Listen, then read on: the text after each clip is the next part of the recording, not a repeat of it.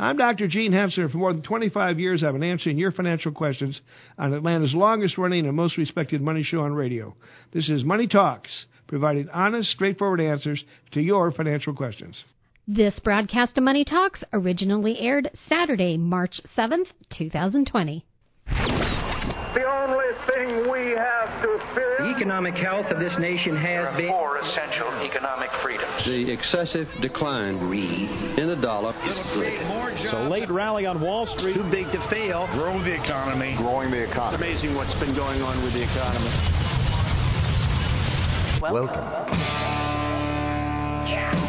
This is Money Talk. Money Talk. Good morning. What up, fam?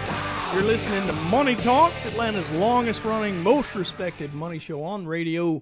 I'm Troy Harmon here with K.C. Smith and Peter Lynch. Good morning. Yeah, good morning. Good morning. Hey, Casey. Glad you Sorry, could finally late join to the party. Yeah, My well, that's all right. Um, so, uh, not much happening this week, right? No, Kinda what's quiet. Anything, anything Yeah. going on? yeah. What you guys been up to? Yeah. All right. Well, uh, well, that's a radio show. I guess we can just close it down right there. We'll see you next week. Thanks So- for coming to my TED Talk.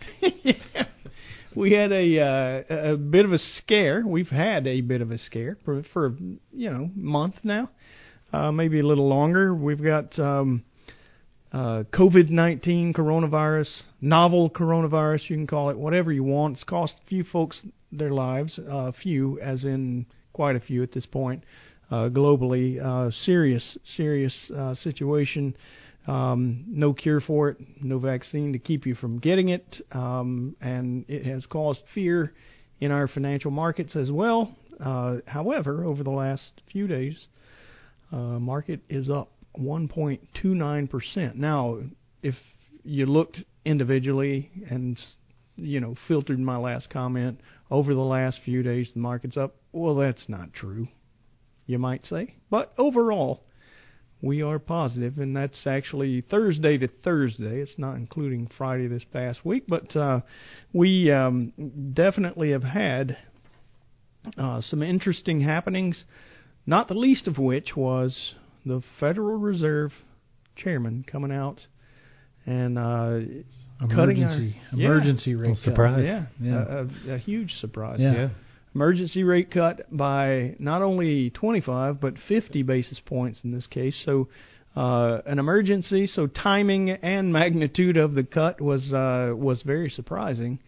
Market And, just reacted so positively to the news uh, for 20 minutes. for about 20 minutes. Yeah. And, yeah. Then and then uh, proceeded to sell off again. We've got a uh, 10-year Treasury that hit uh, 0.90 percent. Lowest lowest ever, right? That is, yeah, it's the lowest ever. Um, you know, right after the Fed cut, I, it's, you know, maybe you can call me weird, but um, We do often. Yeah, I don't doubt it. Uh, me and my crew down in research at Henssler Financial decided that we would uh, make a, a almost football-like watch party out of this, and and we watched that ten-year trail off, and we thought that it was going to hold one percent, and all of a sudden it popped through that um, right after the rate cut, and then just kept going. So what's causing the the flight to uh, the bonds? I mean, obviously the market is volatile, Yeah, so people are moving their money from stocks to bonds, and that's causing the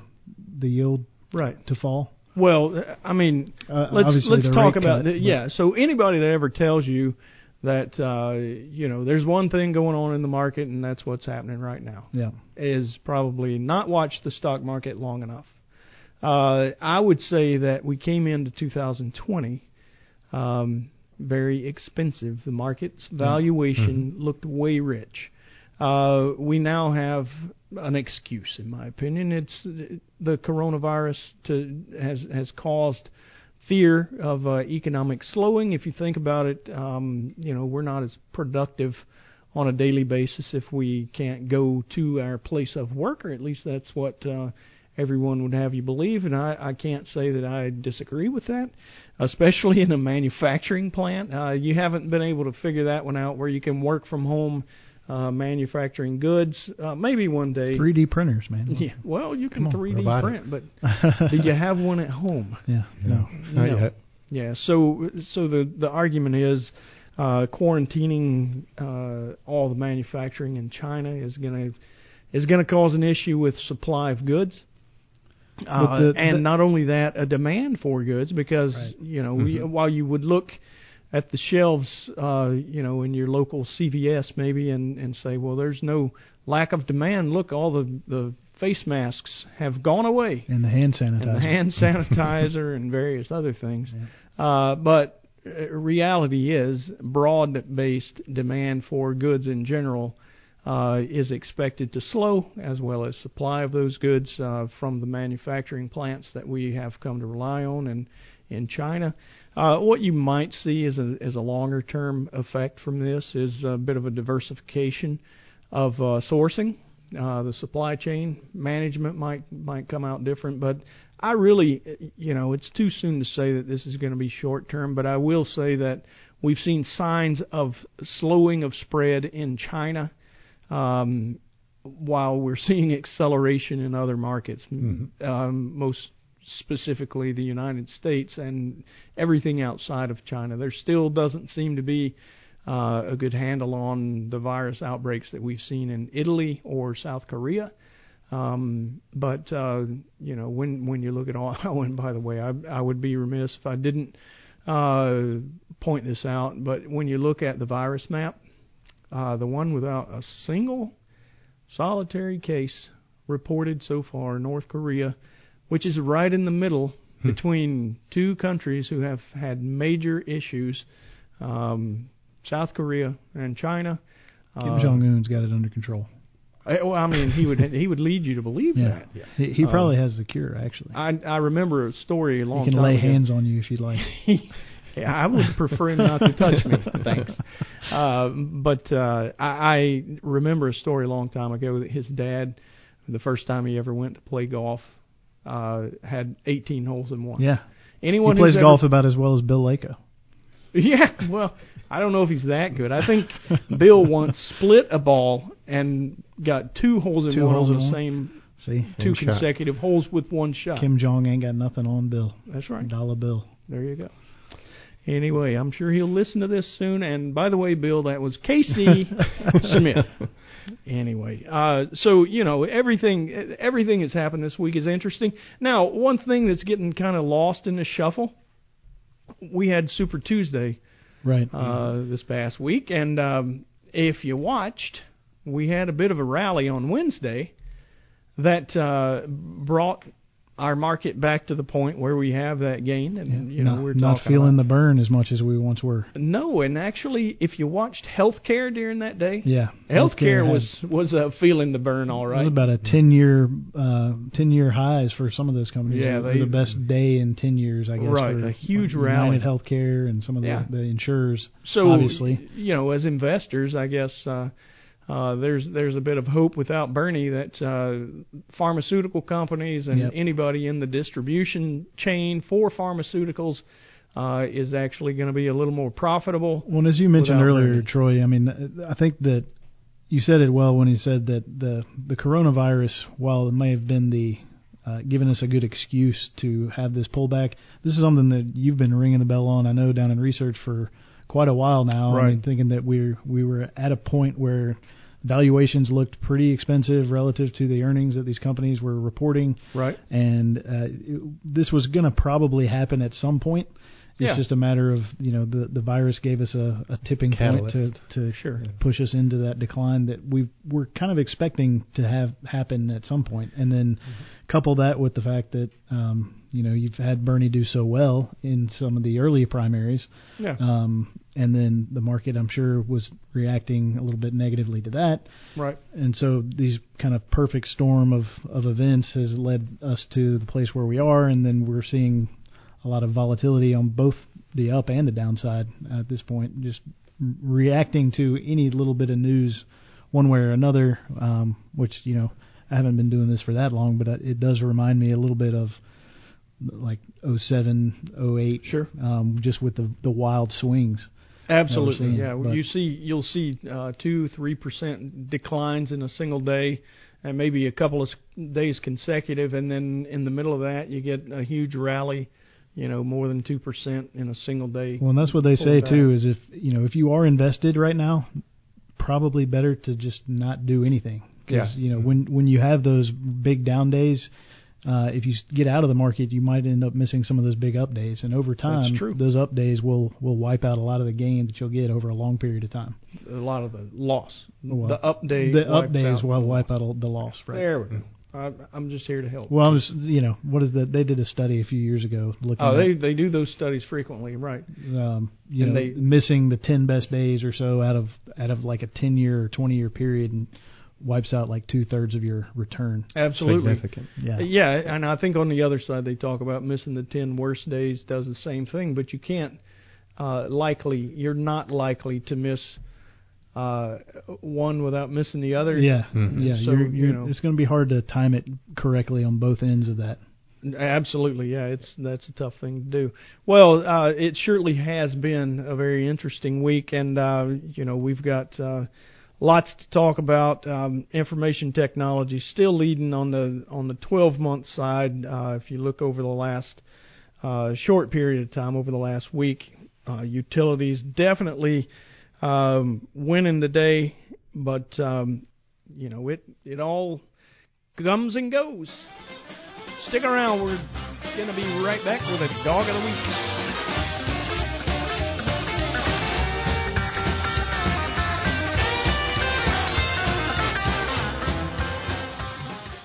You ain't nothing but a hound dog. This is the dog of the week. The dog of the week. Dog of the week this week is really not so much a dog at all. It's uh, how about a snake? Anybody? Eh. A guy in We've done Guyana. weirder. Oh, yeah, no, we have. Um, I mean, sour toe cocktails. That's not any of them. Um, so there's a guy in Guyana, Africa. I think right? it's Guyana. Hey, Guyana, Guyana, tomato, tomato, whatever you want to call it. Uh, this guy, a security guard, um, was guarding a building, found a snake wrapped up in a tire. So I would think, you know, normally this wouldn't be on the nice end of town if you got tires in the front yard of the place with a snake in it. He decided that he wanted rid of the snake, so he lit the tire on fire to kill the snake. Hmm. Guess how that ended? Not, Not well, I'm good. guessing. Yeah. Uh, the uh, the tire fire spread to the grass, which spread to other combustibles nearby and burned down the building he was guarding, all while he slept. Yes, shortly after lighting the fire, it's said that he nodded off, or at least that's the story that he's telling Probably the nice local and cozy by the fire. Maybe so. He he uh he he nodded off. This was at one o'clock in the afternoon, by the way. one o'clock in the afternoon, dude lights snake on fire, falls asleep, burns building down, wakes up smelling smoke, calls the authorities who put the fire out quickly. The building now, the reason that I bring up it should have been in a nice part of town is because it really doesn't say that it's in a nice part of town. First of all, if you've got to have a guy to guard your building in the middle of the day, may not be the best part of Pro- town. probably hmm. not. Yeah. Number two, though, is back in the 80s, this was a government building. Like government entities occupied this building. I don't know what was going on there. Story doesn't say. All I know is don't try to burn the snake down. Did the Yeah. snake die? Because, yeah, I was about to say, well, what that's the snake? that's the most disappointing part of this whole story. Oh. We don't know. Snake oh. got away. We don't know, and I doubt that they went rummaging through to find the carcass of a dead snake. Well, that is a shame. It really is. Now, runner up this week would have been our change of time. Don't know if you guys saw, but Georgia is about to get the opportunity to vote on whether or not to use. I say whether or not. Now, our our uh, uh, state planning attorney at Henssler Financial has uh, slapped me in the back of the head, not literally but figuratively, when I say whether or not. He says whether. There is no or not. So we get to vote on whether to use standard or saving daylight saving time because our Senate has uh, voted like unanimously Yeah. So to uh, to allow us to change. and and you guys were enlightening me on this. I had not heard this until you guys just told me off the air a second ago. But so that means conceivably, if I travel from Georgia to another state, then even if it's in the same Eastern time zone, I could be on a different time. That's correct because Yes. it does get decided state, state to by state. state. Yep. Man, if, Yeah, if life no- was not confusing enough already, There's no federal leadership. can we I don't know can if we you've noticed submit a petition to just change everyone to the same time? JC, you can submit a petition for anything you want. Uh, well, I'm gonna. I don't, I don't I'm leading the charge on understand. this one. I'll I don't know it. if you understand how this works. So you guys have two votes to change. What was it again? I wasn't listening, but I'm ready to sign. I, I want to change the the time, every, universal time, universal, Universal time. standard time across the world. Okay, so, So it's going to be Yeah, it's going to be daylight when if it gets it's daylight. four and o'clock we don't care. in Kennesaw, Georgia, then it's also going to be four o'clock in London, England. I don't care if it's dark or light. Even or- though the sun rises five hours ahead of doesn't matter. of you just gotta, Kennesaw, gotta Georgia, get used in to it. London. You'll you'll figure it out. You'll adjust. I may not sign No, that. you're absolutely retract. You're retracting. You're bailing. Maybe you should have left it a little more fuzzy. All right. You would have at least had two votes. Well, you know, Uh, two signatures, I'd say. just Not trying to simplify things, guys. Yeah, well, you didn't. Thanks, Casey. I thought you were going to go with the dog of the week this week being, and maybe you did it last week. I didn't catch it, but the uh, the folks that are avoiding Corona beer. Have you heard this? My word. This yes, is this uh, is a good one. unfortunately, I have. And uh, the fact that you didn't catch our dog of the week last week makes me question whether I should speak to you anymore. Well, So- I just haven't gotten around to it yet. Around it's in my it. queue Mm, in my yeah. podcast. I, I bet you're right. Whether or not. Yes, whether or not you get around to it is Right. another question. And Chris, I hope you're just having a fit at the radio right now. That's all I can say. All right, uh, we've got. Believe it or not, this is a show about finance, Yeah. and uh, we talk about financial things and saving and interest rates and all the things we talked about in the first segment. Not burning snakes and buildings down, but uh, as much have, fun as that is. yeah, well, I don't know. I mean, fire's pretty cool. The caveman in me is still alive and well. Yeah. Uh, I, I guess I'm lesser evolved than some, but uh, we got a situation where William and Andrea have a, a busy, full life uh, at the moment in their careers, uh, which they uh, absolutely enjoy. But they have two sons, um, and William's dad recently had a stroke. Um, he's been transferred to a rehab nursing facility while he recovers. Um, but it actually has prompted them to ask questions about what they should have insurance for. Yeah. So the need for insurance is actually a major planning issue. Um, sure. More often than not, uh, the way the the planning conversation, at least early on, goes is, uh, you know, have you been saving money? If the answer is no, uh, let's save for an emergency reserve. Uh, after you get that done, or maybe while you're doing that, you get some insurance to Mhm. uh, to protect you in case of some unforeseen malady, uh, and then you go to investing money. Now we talk a lot on the show about investments and, and how that works because so many people kind of like to jump to that portion of the conversation anyway. But guys, I thought that it would be good if we go through a little bit of why somebody might want to have life insurance and various other insurances and, and kind of how the cycle works. Yeah, I mean, life insurance obviously is the one that kind of comes to mind most frequently when you're talking about insurance. Um, and that's definitely an important type of insurance, no question. Uh, our philosophy on life insurance is that you know you, you buy it for income replacement. You know, it's a it's not necessarily the best investment vehicle. Um, so there are t- there are advisors and insurance folks who will tell you that you can invest in life insurance and you get tax deferred growth and tax free withdrawals and all this good stuff. We don't necessarily believe that that is the case most of the time. Um, you know, there are exceptions and that can be made, but for the most part, life insurance is, is income replacement. Term insurance is going to be your cheapest source of uh, obtaining that that uh, objective of replacing that income. But it is important to review it and make sure that you have enough um, and, and not too much, even because you you don't want to be paying premiums for insurance that uh, that you don't really need. Um, but I mean, the whole idea is just to protect you against loss of income. So if you're in this case, William and Andrea, um, they're 43 and 38. They're relatively young. They probably have prime working years ahead of them. If something happens to one of them, um, then they might want to have something in place to make sure that the other one is taken care of. And presumably they're healthy.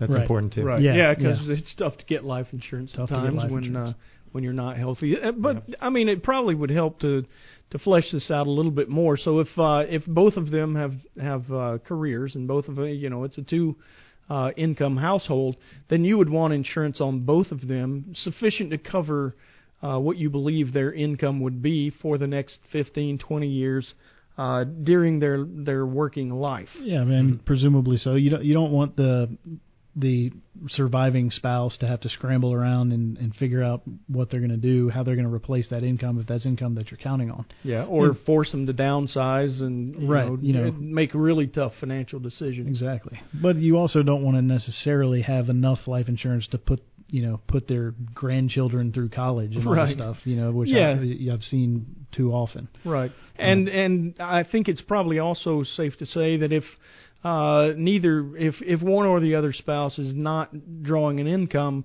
would it also be reasonable to say that maybe they don't need life insurance? Yeah, probably so. I mean, they, do have kids. It says ages 10 and 14.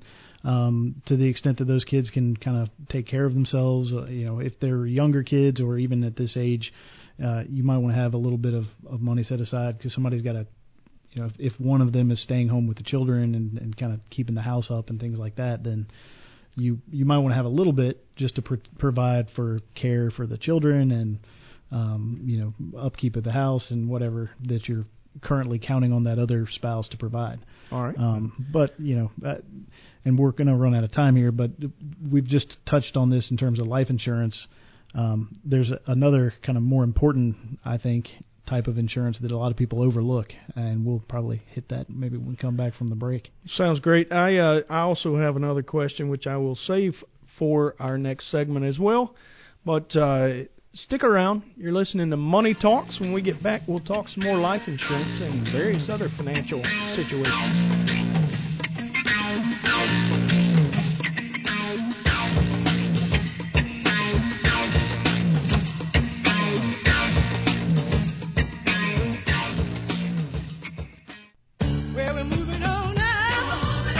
Broadcasting from atop the Henssler Financial Building in the heart of Georgia's financial district, Kennesaw, Georgia. This is Money Talks.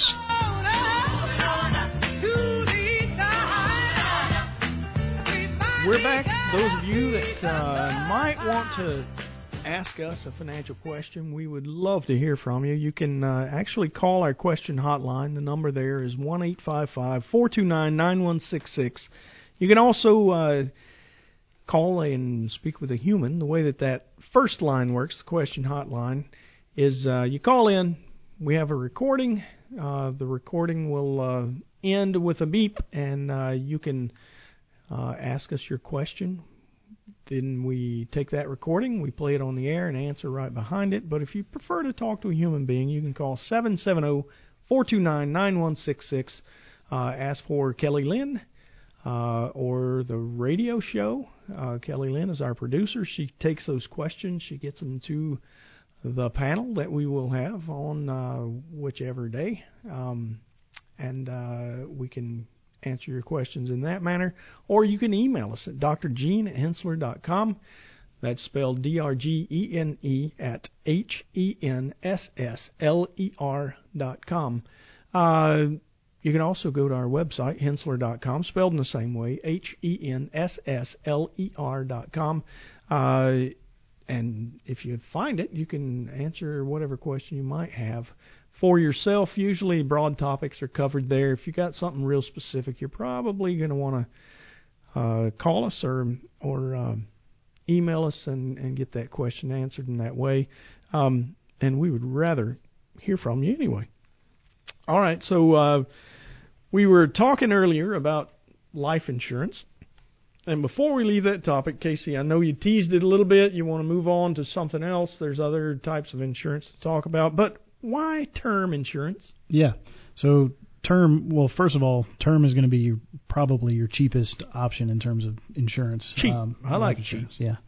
Um, just you know, there's no cash value in term insurance. It just you pay your premium, and if you don't die during the term, whatever that term is, 10 years, 20 years, 30 years, what have you, then that money is you know kind of wasted, I It's guess, a if you look at it that way. right? But hey, you're still alive, so And you get to choose the dollar amount of the coverage you want. You Right. get to choose the term, like you said, Right. ten years, twenty years, thirty years. and It's and flexible. And the other the other reason that term is is a good option is because you know most of the time as you're as you're aging and saving, you know you may buy a term insurance policy when you're 30 years old. Uh, for say you know 30 years, and so that'll take you till you're 60 years old, and you may say, well, I'm I'm, I'm going to plan to work until I'm 65 or 70, so that there's still some gap there. Well, maybe, but at the same time, you're going to be saving, you're going to be accumulating assets that could probably um, leave uh, leave you in a pretty decent spot, even if you were to pass away at the end of the term.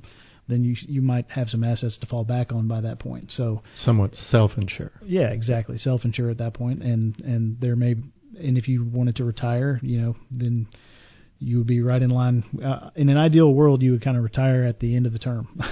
um, that may or may not be possible depending on your financial circumstances, but um, that's kind of the idea is that you're going to be accumulating assets along the way. Um, All right. You know, So I did did mention before in terms of um, other types of insurance. You know, it's actually a greater likelihood that you're going to be disabled at some point during your working life than you're going to actually die um, during your working life. And so, because of that, uh, disability insurance is something that people often overlook. Um, you know, a lot of a lot of times this is going to apply to doctors and lawyers and you know highly paid professionals, um, but it, it doesn't mean it doesn't apply to just the average Joe um, you know employee either. Because if you're sick or injured and you're not able to work for an extended period of time, then that's going to have an impact on your earning power, just like you know, just like being dead would. In fact, it's even more. hard it's to even, show up for work Well, it's that. even more impactful to some extent because you're you, because you are still alive. You know, Yeah, you're still you're still consuming resources and Right. things that um, are needed. So, disability income insurance is is something that you should definitely talk to your financial advisor about. Make sure that you have adequate coverage. A lot and, of employers and they usually pay it. a portion of what your income was, Exactly. correct? Yeah. Fifty percent, seventy percent. Right. Yeah, they they don't want to incentivize you to not work because um, you know, 100% disability insurance, you probably see a lot of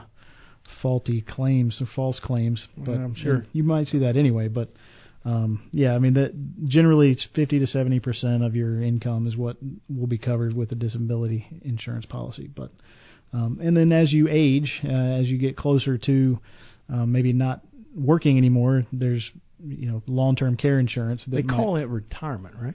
yeah. Not retirement. working anymore. Not working anymore. Yeah. I just Or want to make could- sure that I wasn't Uh, lost. I don't know. D- depends on There who you a ask. difference, I think. There's a difference.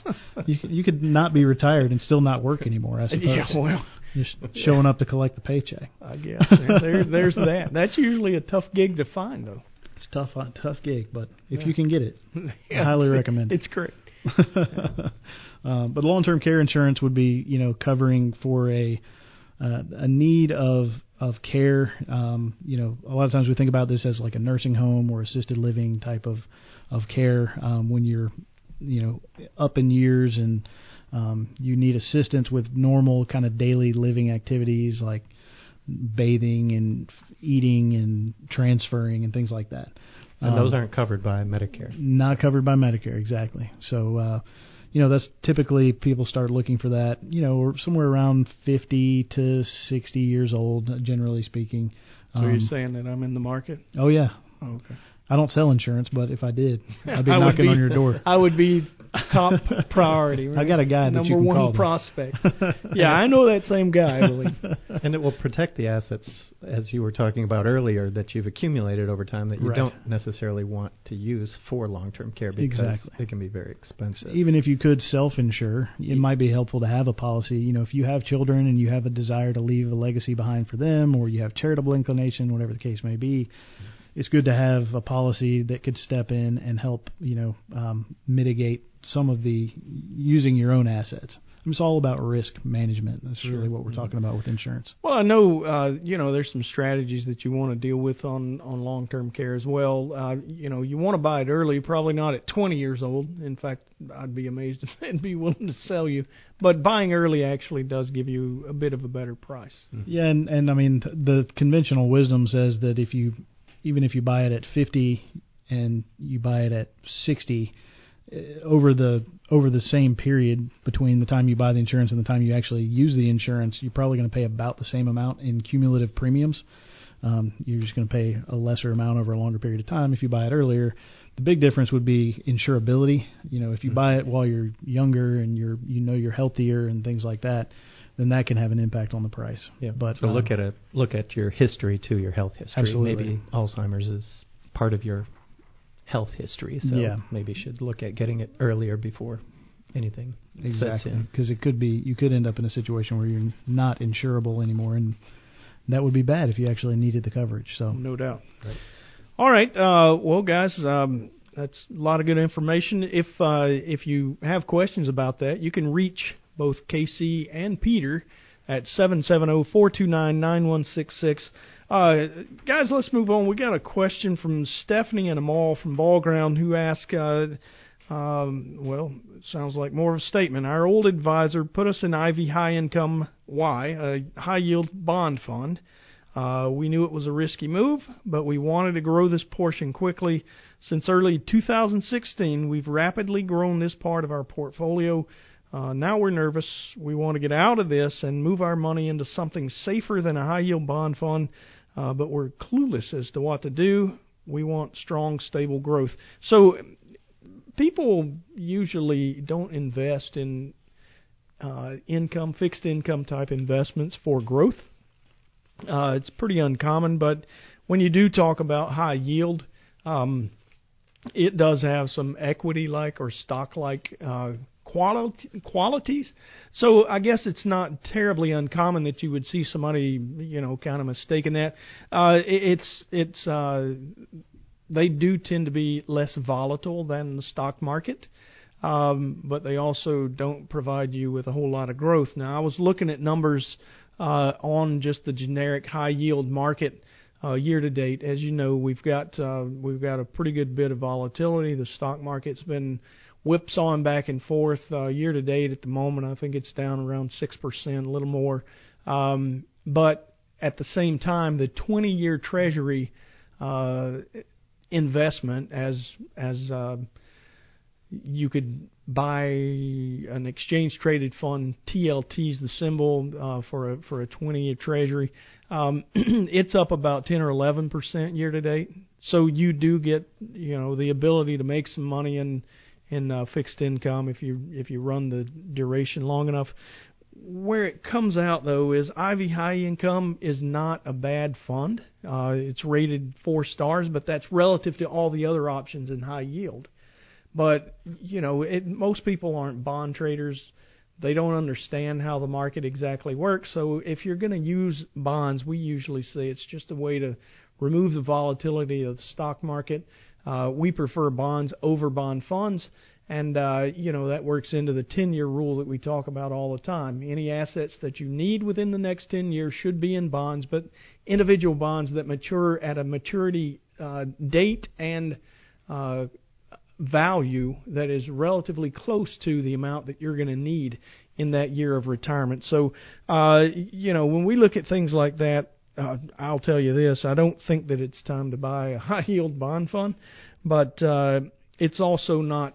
Uh, you know, a bad idea to be thinking of fixed income, especially if you need it for your spending.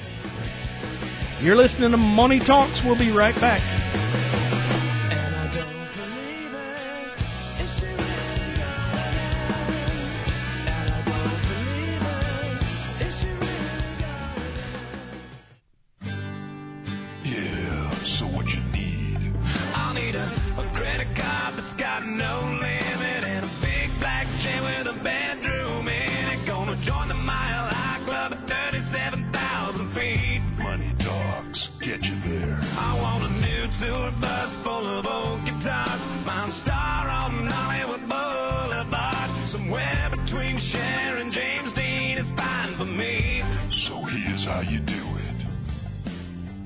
We're back. You're listening to Money Talks. I'm Troy Harmon here with uh, K.C. Smith and Peter Lynch. And uh, guys, it's been a whole lot of fun so far. And now we're trying to be a rock star, I guess, huh? Man, that was one I have not heard yet. Oh yeah, well, I mean, stick around. If you ever listen to the show, as we've already established, you don't listen to the show that you are co-host of frequently. I mean, I, how how can I get on anyone else? Hey, I didn't if say you're I don't not listen listening? frequently. Saturday I- mornings, 10 o'clock, 9:20. I actually Yeah. prefer to, to listen on the podcast format. See there, and So, you even that'll work. know that you can go to our website and find these shows, record, you know, recorded. Yeah. You can sit and listen. I subscribe whenever you on my iTunes, so you How know about that? it's you out can there. even subscribe on. It is iTunes. out there, iTunes. you know. But Yeah. there's a lot of content out there. All right, I don't have time for everything. well, if you're listening, listen here first. That's all I'm saying. Not that I'm jealous or anything, but uh, come on, man. All right, we got some questions. If you have questions for us, we'd love to hear from you. Uh, question hotline number one eight five five four two nine nine one six six. Uh, the way it works, you call in, you'll get our recording. You uh, ask your question right behind that recording. We play it on the air and answer your question right behind it. You can also call and speak to a human being. The number there is 770-429-9166. It's, by the way, the same number that you would get a hold of Peter or KC. Uh, but if you're calling with a radio question, just ask for the radio show or ask for Kelly Lynn, our producer. She will get your information, uh, including your questions. She'll get it to us, and we will answer that as well. Uh, if you prefer, you can email us. Dr. Gene at Henssler.com is our email address. D-R-G-E-N-E at H-E-N-S-S-L-E-R dot com. And by the way, you can always go to our website, henssler.com, and find lots of information on taxes, finances, saving, uh, financial planning, Insurance. insurance. How about that for a show that we've been talking about insurance? There you go. Uh, but broad topics we cover there. If it's more specific, we'd love for you to get in touch with us. We'd like to hear from you. So uh, we've got a question here from James from Marietta. Says I'm 68 and retiring. However, the buyer of my business wants me to sign a non-competition agreement. Is this normal? Yes. Well, well, Thank you for coming to my TED talk. No. K.C., I got to tell you that was uh, if if that was all the show was, Yeah. I wouldn't listen either. No. Okay. Well. Yeah. No. So, uh, uh, you're we'll- bringing us all down, man. All right. We'll give you a little more. All then. right, good. So yes, it is common. Um, you know, obviously, if you think about it, the buyer of your business doesn't want you to go open up shop right next door and steal all the comp- the customers that you just you know sold to him. So, Purchase, yeah. The, um, the client list is a big portion. That's, a big, usually, of- especially in a service business. But I mean, even in a in a Yeah. you know manufacturing or It's- whatever. It's yeah. I mean, it's it's uh, an an intangible asset, right? Yeah. One you cannot kick. Yeah, but So- some sometimes though you can you know procure a little bit of a of a higher price for the non compete. You know, the, the non compete is not worthless. I mean, it, it has some value. Absolutely. Like I say, it's intangible. It is intangible, and so it's either kind of can be built into the the price of the sale, or you might have some kind of separate agreement that um, that as long as you're not competing, then they're going to give you some set um, agreed upon amount of compensation for that. Yeah, and what you also see quite often is not only a uh, non-competition or non-compete, as we usually call them. Uh, you'll also see quite often that the the new owner will want you to work there uh, Sure. for a s- a stated period of time. So it it shows a transfer. Uh, uh, you know, you're putting your uh, seal of acceptance on the new owner. Um, you're trying to make sure that the transition is smooth. Less and that it's- disruption to your Yeah. you know employees, to your customers, to your suppliers, all Right. all of those different elements. So Exactly. And and while we're at it, why don't we talk just a smidge about uh, intangible assets? Now, if you go get a loan to buy a business, it's really hard for the bank to say, okay, I'm going to give you, um, we'll just use round numbers, five hundred thousand dollars for this business when all I see in assets is a hundred thousand. yeah, So the difference between the hundred thousand and the five hundred thousand is intangible. Yep. And what does that mean, and how do you come to that conclusion? It's it's actually you know beyond just looking at the assets. You can you can go out and get a value on assets, even used assets. You'd find in the marketplace somewhere the fair market value, where they're for sale, or where you've seen transactions that they have been purchased in in uh, recent times. Right. But the difference between the tangible, those things you can kick, and the intangible, those things that you can't, is things like we're talking about here the business uh, Right. client, Client list. list. Um, maybe it's Brand. patents sometimes. Goodwill. Um, goodwill. Now, goodwill is is a bit different, but uh, you know that's that's the excess of a business that you might have purchased, uh, and the reason that it was an excess is because it's you know the value is is uh, more than any of the assets or any of the identifiable assets that could have been previously identified. Uh, but you know the intangible piece is, hey, I can generate more money than just to pay off that hundred thousand in assets. Right. I, I generate more income. income stream. Exactly, Yeah. it's the present value of the future income This stream. is just like we talk about if you're looking at a stock. I mean, how often do you see a stock trading for the value of its assets or book value? Never. How about never? If you do, then I'll tell you, insurance companies are relatively close to that. But Right. think about what their assets are. Yeah, they're financial assets. They are. It's it's a bunch of bonds. They they buy bonds and stocks to offset the risk of their payouts that they're going to have to make over time. Anyway, there is a huge difference, and don't be surprised if somebody asks you, "Hey, uh, how about while you're selling me this business that you don't take all my clients?" it uh, Just it makes seems- sense. Yeah, it totally, does. It does. totally. All right, uh, we've got another question we'd like to answer here. Julia says, uh, I was listening to your show, and um, I think it was a few weeks ago when someone said in passing that he wished clients could see their after tax reports. I'd like to know more. My husband is one of those never sell and capital gains people, uh, anti capital gains people. Uh, I am from the camp of sell at the top, take the gains off the table. How do I see how we're doing after taxes are paid? Yeah, it's a good good question. I think I was the one that uh, mentioned that I wish clients could see their after tax statements. You know, so a couple of different meanings to that. I mean, in a in a retirement account, any dollars that you take out of that account are taxable at your ordinary income rates. So regardless of what kind of asset it is, if it's a stock, if it's a bond, if it's cash, you pull it out of an IRA or a 401k account, and you pay tax at whatever your marginal federal and state tax rates are.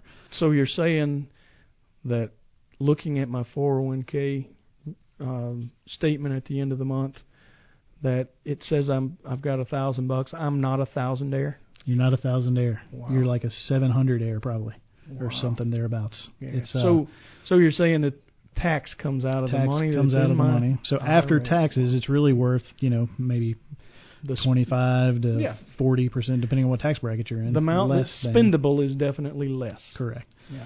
Now, in a taxable account or an after-tax account, like a brokerage account or just a you know regular savings account, what have you, those are the tax is a little bit different. So Yep. you have capital gains tax, which is built up and accumulated in those investments over time, probably, uh, or losses that could be in there. But you know, if you added up all your gains and losses and you had your kind of net cumulative unrealized gain or loss, and then you applied a tax rate to that, which is for capital gains 15% federal, unless you're in a, a higher income bracket, it could be 20% federal.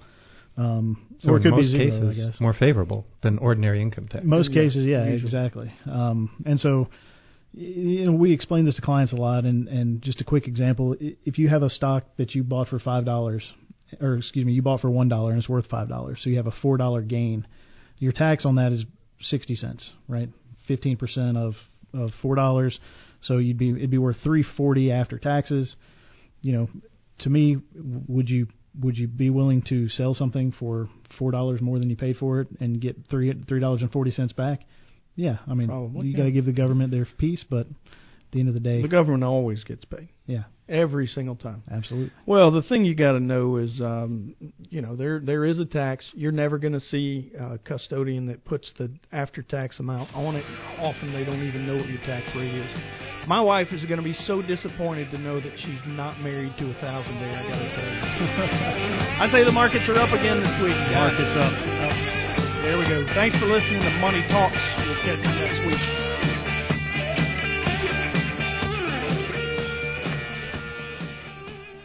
All material presented is compiled from sources believed to be reliable and current, but accuracy cannot be guaranteed.